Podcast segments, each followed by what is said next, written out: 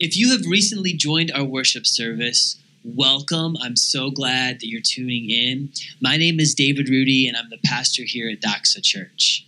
So, if this is literally your first time, maybe, or maybe even the last couple times, but I've never personally met you, I would love to hear from you. So, could you right now just comment on the platform that you're watching this and just say your name and where you're watching this from. I think that would be great to hear from you. And you don't have to do that. If you wanted to just direct message us, you can do that as well. Um, that's really the only way we've been communicating anymore is through technology. So we all know the drill. But I'm so grateful to have you in our service. And now is a better time than ever to find a church that can help you get to know Jesus better. So we're going to now open up the Word of God and let Him speak to us. Let's pray. Father in heaven, as I look at these words of Scripture and as I communicate them, may you do a mighty, mighty work through it. I know we're watching this in an unconventional way, but Lord, speak to us through the message that you have for us. Convict us and change us, Lord. That's what we desire. In Jesus' name we pray. Amen. All right, we're in a series. We just started this last week. It's a new series called Greater Love. You can see it right there. It's about the most compelling love this world has ever known the love of Jesus Christ that drove him to the cross. So, when we started this series last week, we were in Luke chapter 9. And in Luke 9, Jesus was at the peak of his popularity. He had just droves of people following him everywhere he went, listening to him teach about the kingdom of God, watch him perform miracles. Everything was going so great. But in Luke 9, the tone starts to shift. Jesus actually did something there that changed everything. Luke 9, we saw this last week, he set his eyes towards Jerusalem. And Jesus knew, even though no one else did, that as he was walking towards Jerusalem this one last time, he was going to give his life on the cross. He was going to sacrifice his very life and give it as a ransom for the sins of all of mankind. So Jesus is raising the intensity now. And a lot of the casual people that had been following him because it was the fun thing to do and it looked great and it, and it was fun, those people are starting to get called out all those casual people. And Jesus pointed out four specific ways from Luke 9 that people choose other stuff in this world over himself and how wrong that was. Now in Luke 10, Jesus is going to pick up the urgency in another way. This is going to be in a specific action that we are going to see today. And he is calling his followers to pick up this action as he walks towards Jerusalem.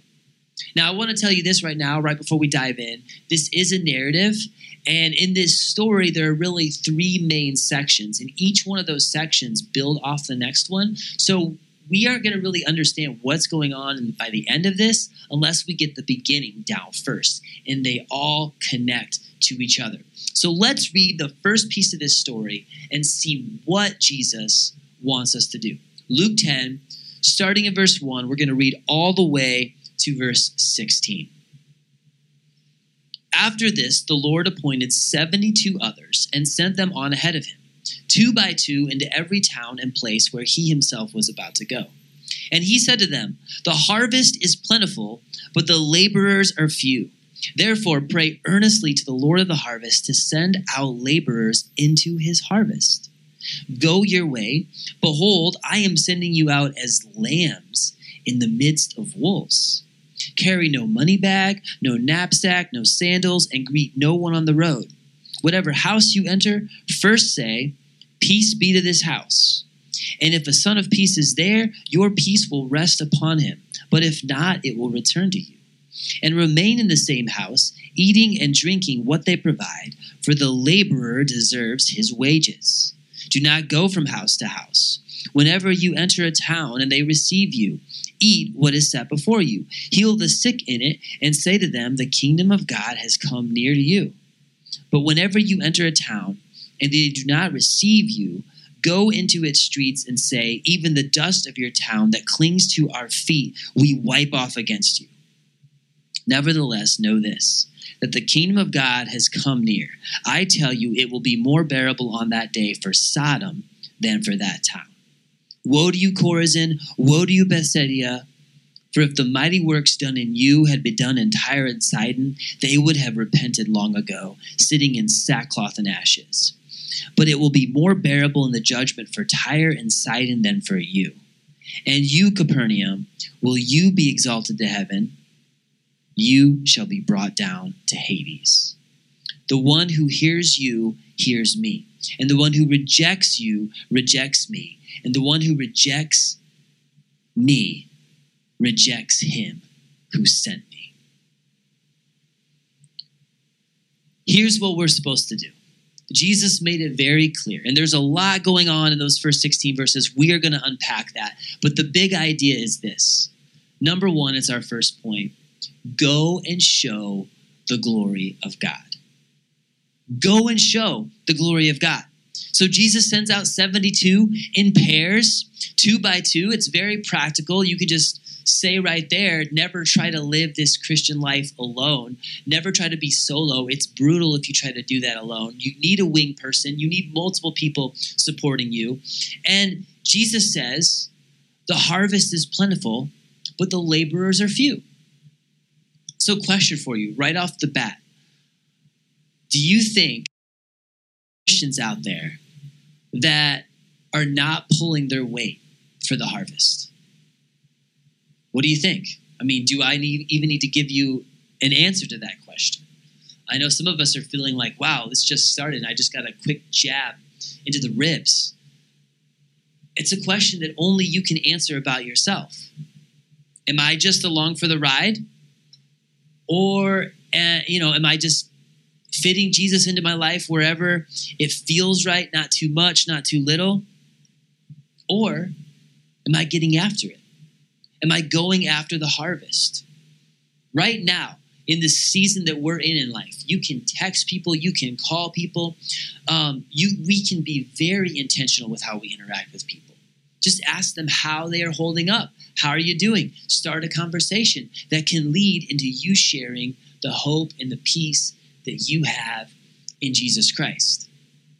And I know many of the people in our church are the laborers. I, I love that about our church. We have people who serve consistently, they're reaching out, they're following up with people. You are participating in the Love Your Neighbor campaign where we are exchanging goods and then we're taking stuff out to deliver it to people. We're loving our community right now. We have laborers in our church, and I love that. I'm thankful for you. But we all have to do our part. And if we don't do our part, the church is going to feel it. and if we do actually do our part, our church is going to maximize its impact for the kingdom. But did you catch the first thing that they were going to do in verse 2? The very first thing that they were to do is they were to go out and show the glory of God. He said to them, The harvest is plentiful, but the laborers are few. Therefore, pray earnestly to the Lord of the harvest to send out laborers into his harvest before you go, pray. And as you are going, pray that the Lord will bring more laborers into the field to bring out his harvest. And we cannot skip this first step. We just can't afford to do it. If you're frustrated at what other people are doing or what other people are not doing, don't worry about them. Worry about yourself. And then just simply pray for them.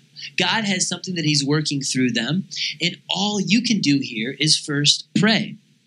Now, the next part of this, this whole charge that Jesus is giving them, is a little puzzling, right? As lambs go out in the midst of wolves. you don't have to be a, a historian and, and a shepherd from the ancient Middle East to understand that that doesn't sound great right? I mean, how is that supposed to work? I mean, sheep are going to get slaughtered by the wolves of this world unless they have a shepherd that they're depending on. Unless there's a power that's outside of their control. If they stick closer to the shepherd, then sure, they can go out. But as you go out to show the glory of God with your life, with your words, with your actions, you have to stay close to your Savior. You aren't going out as an aggressor, you're going out as a lamb.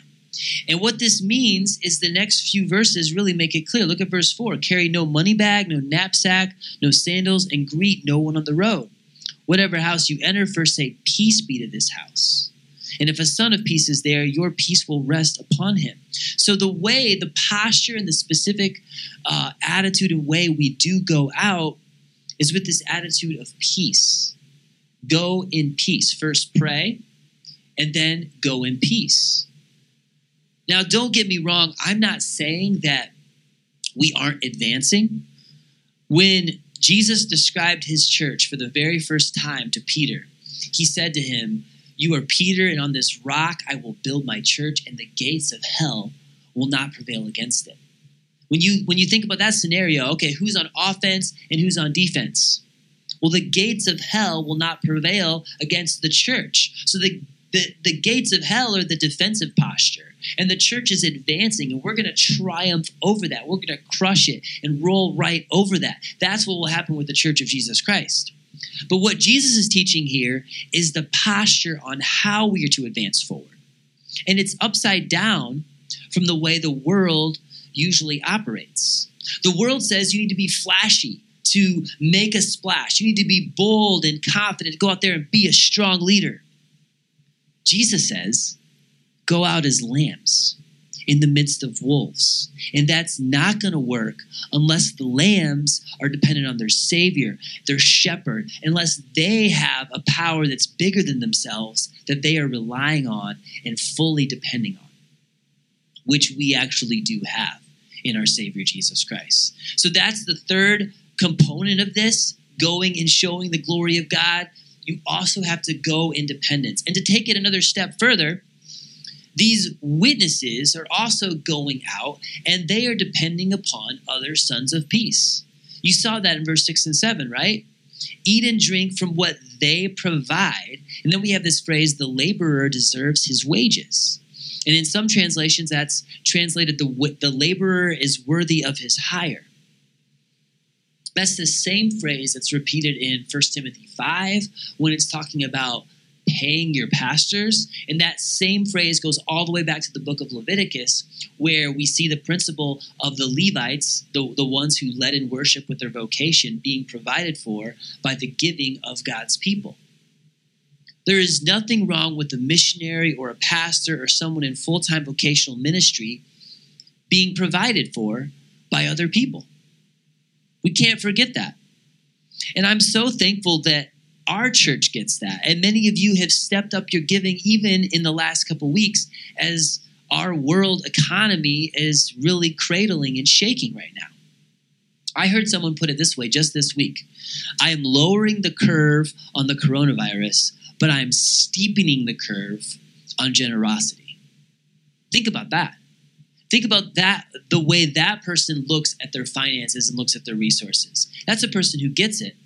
You know, we have these these stimulus checks coming for, to, to help people recover financially, and some people really need that, and I think that's that's awesome that that's happening.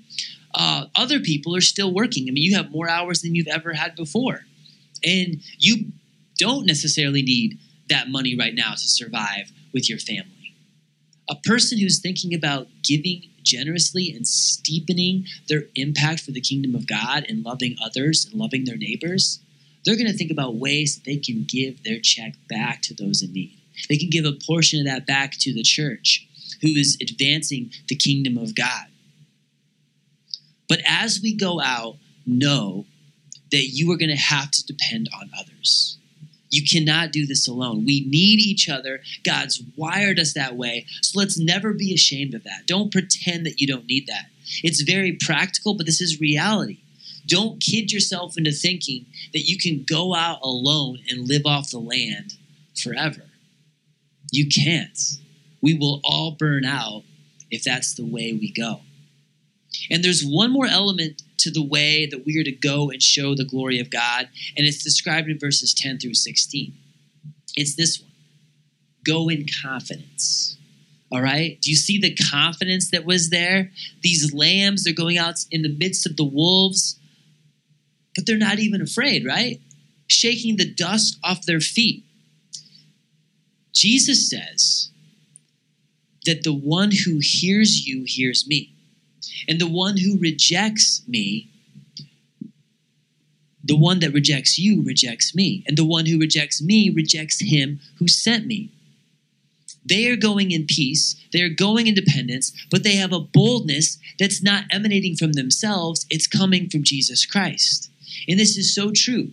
If you are rejected because of what you're telling someone about Jesus, they're not rejecting you. They are rejecting our Savior, Jesus Christ. It's a very grave thing, it's a very serious thing, but that's the reality. And as we go and show the glory of God, that should give you freedom. That should open you up to be yourself. You literally have nothing to lose. And thinking about it in these terms makes us unshakable. It makes us confident when we present the truth of who Jesus is. Think about it this way. Uh, when you put yourself out there and you make a piece of art or maybe you write a book and we have a lot of artists and creative people in our church i love that about our church. I've, I've talked with some of you about this. It's a very nerve-wracking thing because if you're making this piece of art and you're putting it out there what if somebody thinks it's ugly?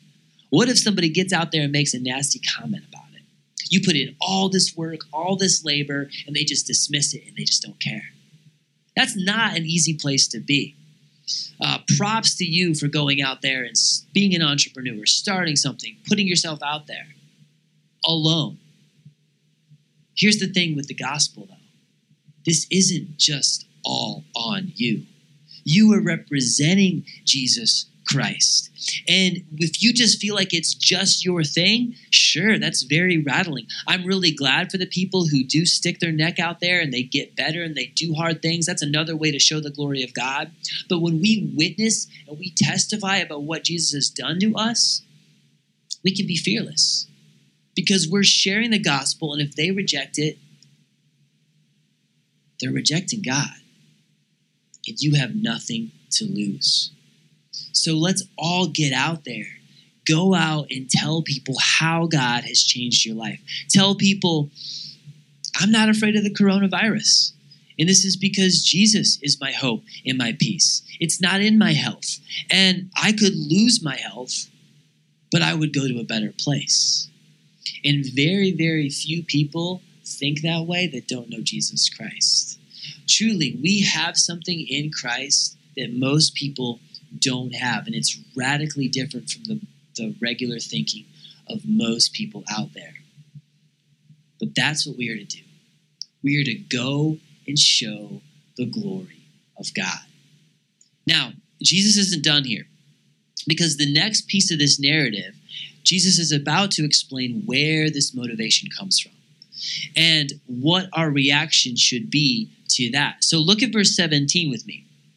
The 72 returned with joy, saying, Lord, even the demons are subject to us in your name. And he said to them, I saw Satan fall like lightning from heaven. Behold, I have given you authority to tread on serpents and scorpions and over all the power of the enemy, and nothing shall hurt you. Nevertheless, do not rejoice in this, that the spirits are subject to you, but rejoice that your names are written in heaven.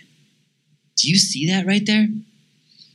They're stoked. They're back and they're like, I can't believe this. Even the demons are subject to us by the power of your name. This is amazing. We're casting out demons. I mean, and how would you feel if you had that power and the authority to do that? You were actually accomplishing it. I mean, we would all be pretty pretty excited. I can't believe this.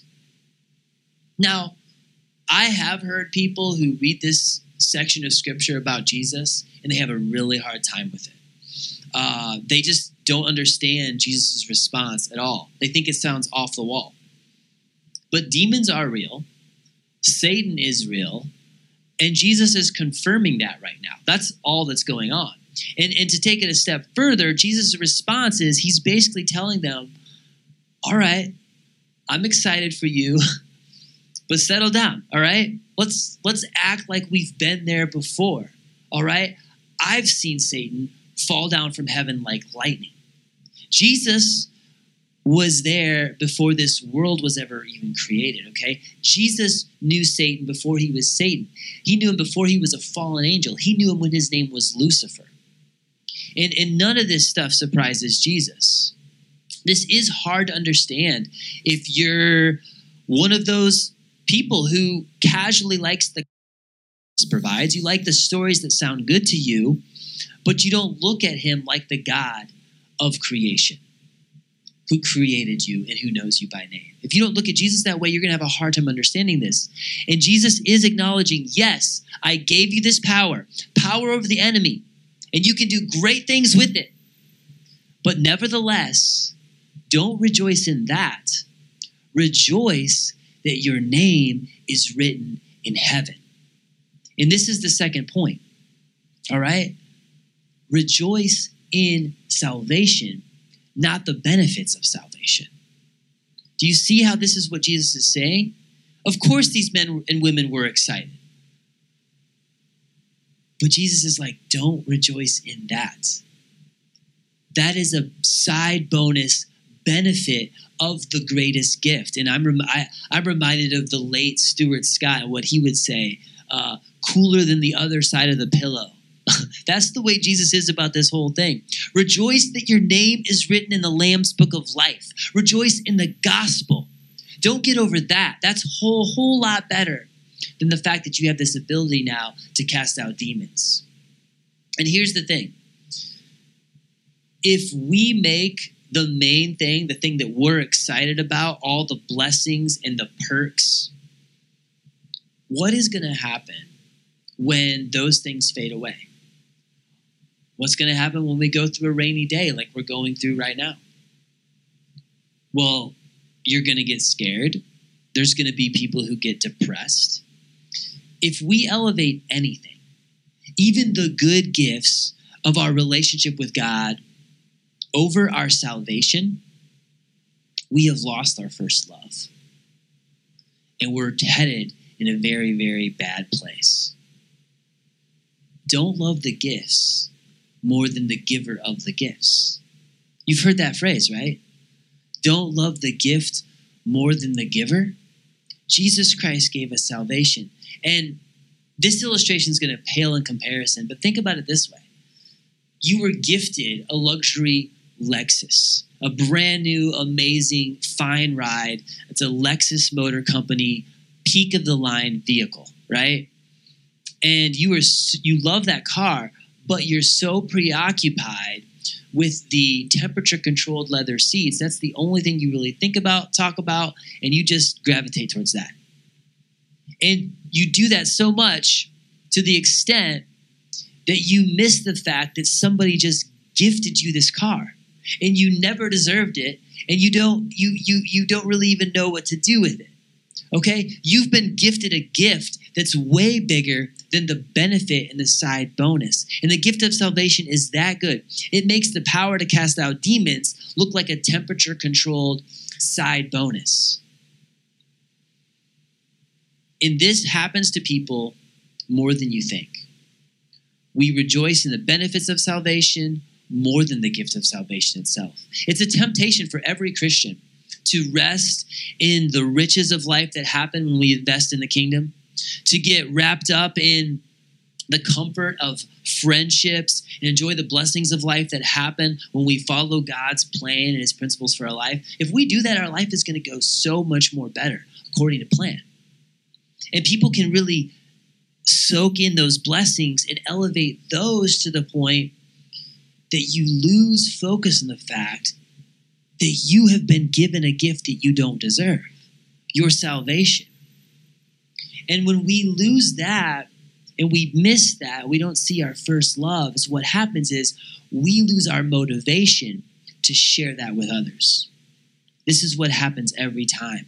So rejoice in salvation over the benefits of salvation. And now here's where it gets really, really interesting. Jesus is about to take this even a step further, one step deeper. We have seen the what, we have seen the why and the how. And now in this final piece, Jesus is going to share what he's rejoicing over. And what he's rejoicing over is actually who. It's the who in this passage. So let's look at verse 21. In that same hour, he rejoiced in the Holy Spirit and said, I thank you, Father, Lord of heaven and earth, that you have hidden these things from the wise and understanding and revealed them to little children. Yes, Father, for such was your gracious will. All things have been handed over to me by my Father, and no one knows who the Son is except the Father, or who the Father is except the Son, and anyone to whom the Son chooses to reveal him. Then, turning to his disciples, he said privately, Blessed are the eyes that see what you see. For I tell you that many prophets and kings desired to see what you see and did not see it, and to hear what you hear and did not hear it. The third point today is live in gratitude for God's gracious will. That is the response. And I've I've noticed over the years about this specific passage that people really focus on the whole children side of it. And a lot of times, you, they'll just see, you have hidden these things from the wise understanding and revealed them to little children. And they just completely remove that from its context. And they just say, hey, look, see, Jesus loves little children. And that is 100% true. That is laced throughout the New Testament in the Gospels when we see Jesus Christ. But we can't lose what's really going on in this story and isolate this and make it into a standalone story about little kids. Because what does verse 21 says? Say, it says, in that same hour he rejoiced in the Holy Spirit and said this. Luke is making it very clear that this is part of this exact story. All right? And Jesus has said what to do. He's telling us how to do it, and he's thrilled about the people who God has called to go and show the glory of God. Those people are you and me. He's rejoicing over us, all of us who have a relationship with God. Look at this next verse here. In the same hour he rejoiced in the Holy Spirit. I thank you, Father, Lord of heaven and earth, that you have hidden these things from the wise understanding and revealed them to little children. Yes, Father, for such was your gracious will. Now, the question I have, and that maybe you have right now, well, wait, where are the kids then? Why is he saying little children? Does anybody see any little kids in this story? Did Jesus send out 72 third graders? I mean, do they have like, when they have this knapsack and carry no money bag? I mean, is it like, don't bring your lunch money and don't carry your, your fancy Nancy backpack? No. Eh, this is not talking about kids, so who is he talking about here? If it's not childlike faith, who is this about? It's the 72 men and women, adults who were following Jesus that Jesus sent out. These are a group of messy fishermen, former zealots, former tax collectors. These are rough people and Jesus is rejoicing that you have hidden this stuff from the wise and the educated, and you've revealed it to these ones, these little children. You've made them your children. And in this day and age, specifically, the religious establishment would have hand selected all the brightest and, and, and, best kids, and they would have put them in very intellectual, rigorous training courses. You know, that's why you see Paul, who was a brilliant, brilliant mind. He had a much different upbringing than Peter, very much different. But they both met Jesus. He changed both of their lives. He brought them together and they worked in the same team for the same cause, the cause of Jesus Christ. But these people, these 72, are not the sharpest knives in the drawer of the intellectual elite. And throughout the whole ministry of Jesus, they prove that to be true, right? I hope you see yourself in this. Now, this is not for the cocky. This is not a, a, a prideful thing that's going to puff you up. It's not. But you were lost. You were hopeless. You were in your sin. And that's when Jesus came after you and found you and saved you. I hope that gets your blood pumping. And in verse 23, there's more here about us. He turns to the disciples and he says privately, Blessed are the eyes that see what you see. For I tell you that many prophets and kings desired to see that, and they did not see it, and to hear what you hear, and did not hear it. This is such good news for all of us today. You don't have to be super gifted. You don't have to have every answer to every question to go out and show the glory of God and to share the good news of Jesus Christ. It's purely the gracious will of God that your blind eyes see right now. It's the mercy of God that you have heard the truth and received the truth. Praise God for that. We are all flawed, but it doesn't matter. And Jesus is rejoicing in the Holy Spirit over the gracious will of God that saved sinners like you and me. Can we all thank Him for that right now? We should be living in humble gratitude for God's grace that is greater than our sin. Think about that for a second. Your sin is, is pretty bad, pretty grave. God's grace is greater. And He sought you out, He hunted you down, and He saved you so that He could send you out, just like He's sending me 72. In and of ourselves, Christians, we have to understand this. We are not morally better than the next person. We are not. All we like sheep have gone astray, but the Lord has laid on him the iniquity of us all. We aren't chosen because we were good people.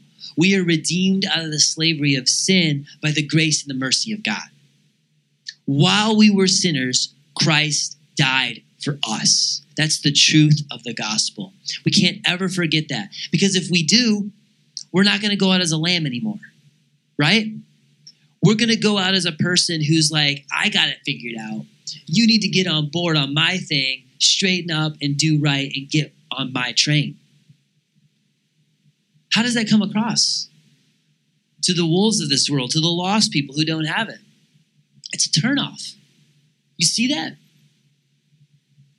You and I are these same little ones, a son and a daughter who has been chosen to see and to reveal who Jesus really is and what he's done. That's what verse 22 is saying. And we're going out as a lamb. We're going out in confident dependence, in prayer, in boldness in the fact that, hey, this doesn't rest on me. This is Jesus Christ. I'm telling you about what Jesus Christ has done for me. A witness is someone who testifies to what they have seen and heard. They stand before others and they speak out about what happened to them in their experience, and they share that by opening their mouth. You can tell people what you were like before Jesus. You can tell people how Jesus changed your life, how he came into your life, and how he orchestrated all of that. And then you can share a third component how your life is now different now than it ever was before because of what Jesus did. That's being a witness that is what sharing your testimony is all about. And that's what Jesus has called you to do. He's called every single one of us to do that. So that means we need to go out, we need to invite people to church. We need to share why we have hope, why we have peace. We have to open our mouths and share our story. That's your testimony. And that's why we are sent to go and show the glory of God. If you have never met Jesus Christ where you're at right now, if you don't know him as your Savior, don't let anything hold you back from doing that. What it takes to start a relationship with God, to be saved and have salvation, this whole thing that we've been talking about today, it takes you confessing your sin. God, I'm sorry. I was living my life doing it my way, going going for my passions, my desires. I was living it my life, my way. I am sorry that I rejected you, my creator, and I pushed aside the plan that you had for my life. Now I confess that and I turn to you and I look to Jesus Christ, what he did on the cross. He sacrificed his very life. He shed his blood for the forgiveness of my sins. And by grace through faith, accept that. Believe what Jesus Christ did, repent of your sin, and turn to him. And you too can have exactly what we're seeing here. You can have a relationship with God in a new life. Would you do that today? You can do that right now. For those of us who know Jesus, nothing should be more compelling. For those of us who aren't sure yet, believe me, this is the most beautiful, powerful love you could ever know. It will change the way you love, it will change the way you think, it will change the way you interact with everyone. Not to mention the way you will handle a crisis that our country is going through right now. We all need Jesus. And once we find him, we all need to go out into the fields that are white and ready to harvest. And we need to be a laborer. We need to be someone who simply proclaims the truth of who Jesus is and what he's done for us. Go and show the glory of God.